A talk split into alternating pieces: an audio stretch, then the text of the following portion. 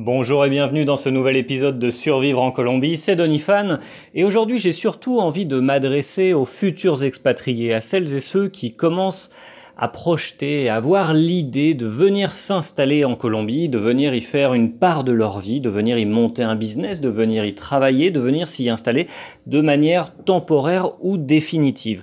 Et aujourd'hui, j'ai envie de discuter un petit peu du côté obscur, on va dire, de l'expatriation. Alors ça ne concerne pas forcément que la Colombie, mais moi c'est quelque chose que j'ai vécu et que j'ai traversé ici en Colombie, donc je suis plutôt bien placé pour en parler.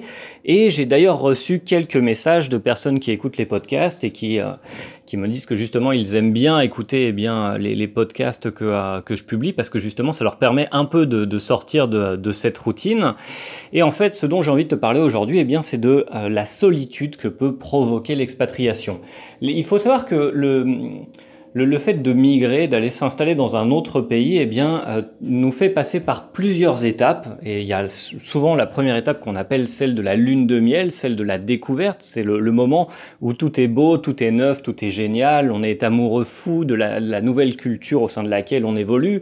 On adore et on prend beaucoup de plaisir à partager avec les gens, à passer du temps avec eux, à découvrir leur façon de vivre, leur façon d'être, etc. Et puis après cette étape qui peut durer plus ou moins longtemps, je dirais entre 7 mois et un an et demi, il arrive une période creuse, une période de mou, justement où l'on peut tomber un petit peu en déprime, où on peut se sentir en décalage avec cette nouvelle culture. Et c'est quelque chose, je pense, que beaucoup d'expatriés traversent, que beaucoup d'expatriés vivent. C'est le fait finalement de se sentir pendant un certain temps très très bien, vraiment à leur place, dans le nouveau pays parce que il y a ce phénomène de nouveauté pour ensuite finalement se sentir en décalé et un petit peu en marge de la population locale parce que d'un point de vue culturel, d'un point de vue référence, d'un point de vue conversation, activité, forme de vivre, etc. Il y a quand même des différences qui sont très marquées, même si la Colombie et la France ont beaucoup de points communs. Je pense notamment d'un point de vue culturel, religieux.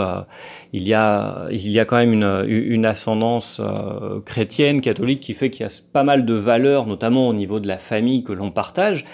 Mais au bout d'un certain temps, on se rend compte qu'il y a quand même beaucoup de différences.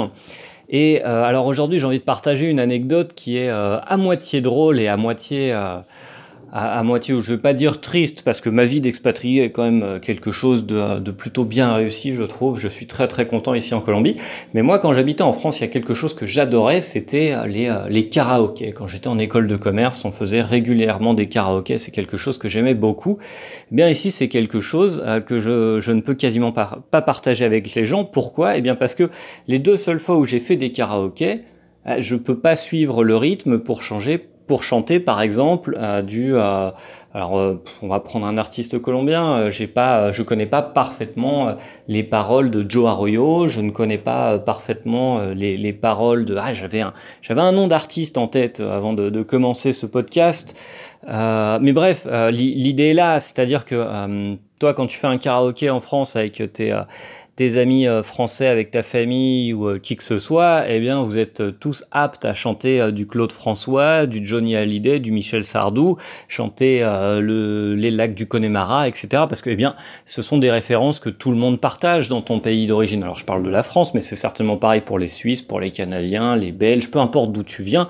Voilà, on a tous un répertoire musical en commun qu'on peut partager au moment de faire un karaoké. Si t'es en Colombie, à moins d'avoir des potes vraiment sympas qui connaissent Yuri Buenaventura qui fait des reprises de chansons françaises en espagnol qui sont plutôt pas mal, c'est compliqué de passer un bon moment. Et donc moi je me suis retrouvé deux fois dans des karaokés. Éventuellement, moi j'ai la chance d'avoir des amis qui font des efforts, donc ils ont mis des musiques internationales en anglais, etc. Mais ça va un temps, voilà. Au bout d'un moment, ils ont. Ce que je voulais parler de Carlos Vives, par exemple. Moi, les paroles de Carlos Vives, je les connais pas. Je connais vaguement ses chansons et les rythmes.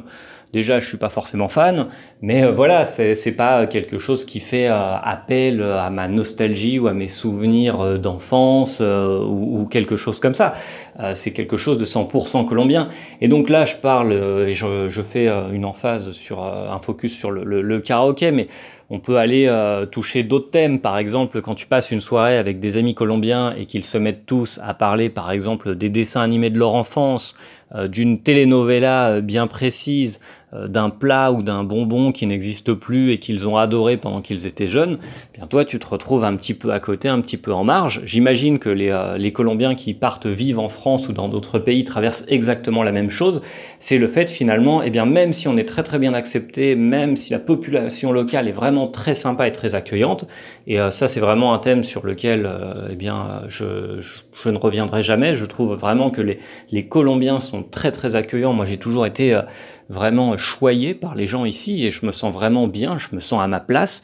Eh bien, régulièrement, il y a un moment comme ça, en soirée, au cours d'un repas, au cours d'une conversation entre amis, bah voilà, je sais pas quoi dire parce que bon, bah ils vont commencer à parler d'un film super connu des années 80, des années 90 que bah moi j'ai absolument jamais vu.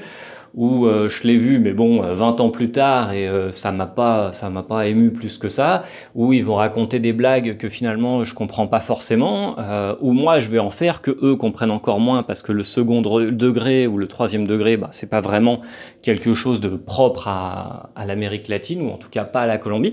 Donc voilà, c'est un peu, je dirais, le côté obscur de l'expatriation, c'est quelque chose dont on ne parle pas beaucoup, et la plupart des gens, eh bien, qui ne se sont jamais expatriés, ta famille, tes amis, une fois que toi tu vas être parti pour 6 mois, 1 an, 3 ans, 5 ans, 10 ans en Colombie, eux, ce qu'ils vont avoir tendance à penser, c'est que bah voilà, tu es le touriste professionnel, tu es parti à l'aventure, c'est génial, c'est le soleil, c'est le bon temps, c'est le hamac, c'est la plage, etc. Et tout est rose pour toi. Et d'un côté, tu as les Colombiens qui ne comprennent pas pourquoi, eh bien, toi, des fois, tu te sens un peu à côté de la plaque. Et d'un autre côté, ta famille, tes amis et tes proches qui sont restés dans ton pays d'origine, eh bien, eux ne comprennent pas non plus parce que c'est quelque chose qu'ils n'ont jamais vécu. Donc voilà, c'est quelque chose qu'il faut savoir, je pense, avant de s'expatrier pour pas prendre un gros coup sur la tête. Alors, je pense que il y a beaucoup de gens qui passent par cette étape. Après, pas forcément tous. Je pense qu'il y a certaines personnes sur qui ça glisse.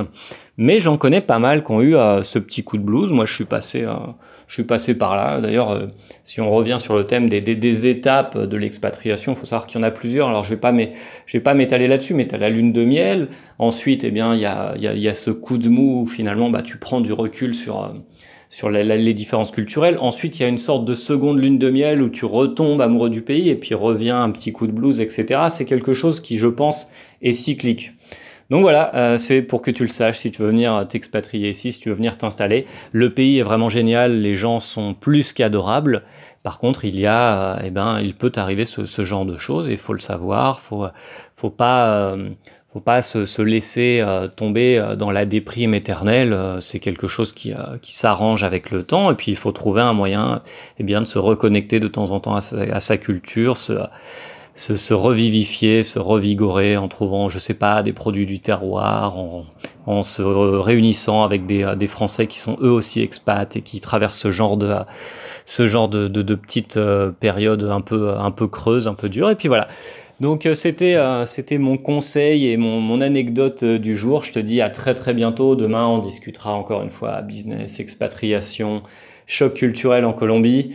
N'hésite pas à commenter ce podcast en dessous de la vidéo si tu as des anecdotes, si t'est arrivé des trucs, si certaines choses de ta culture te manquent vraiment ici en Colombie, eh bien n'hésite pas à t'exprimer en commentaire. Je te dis à très très bientôt.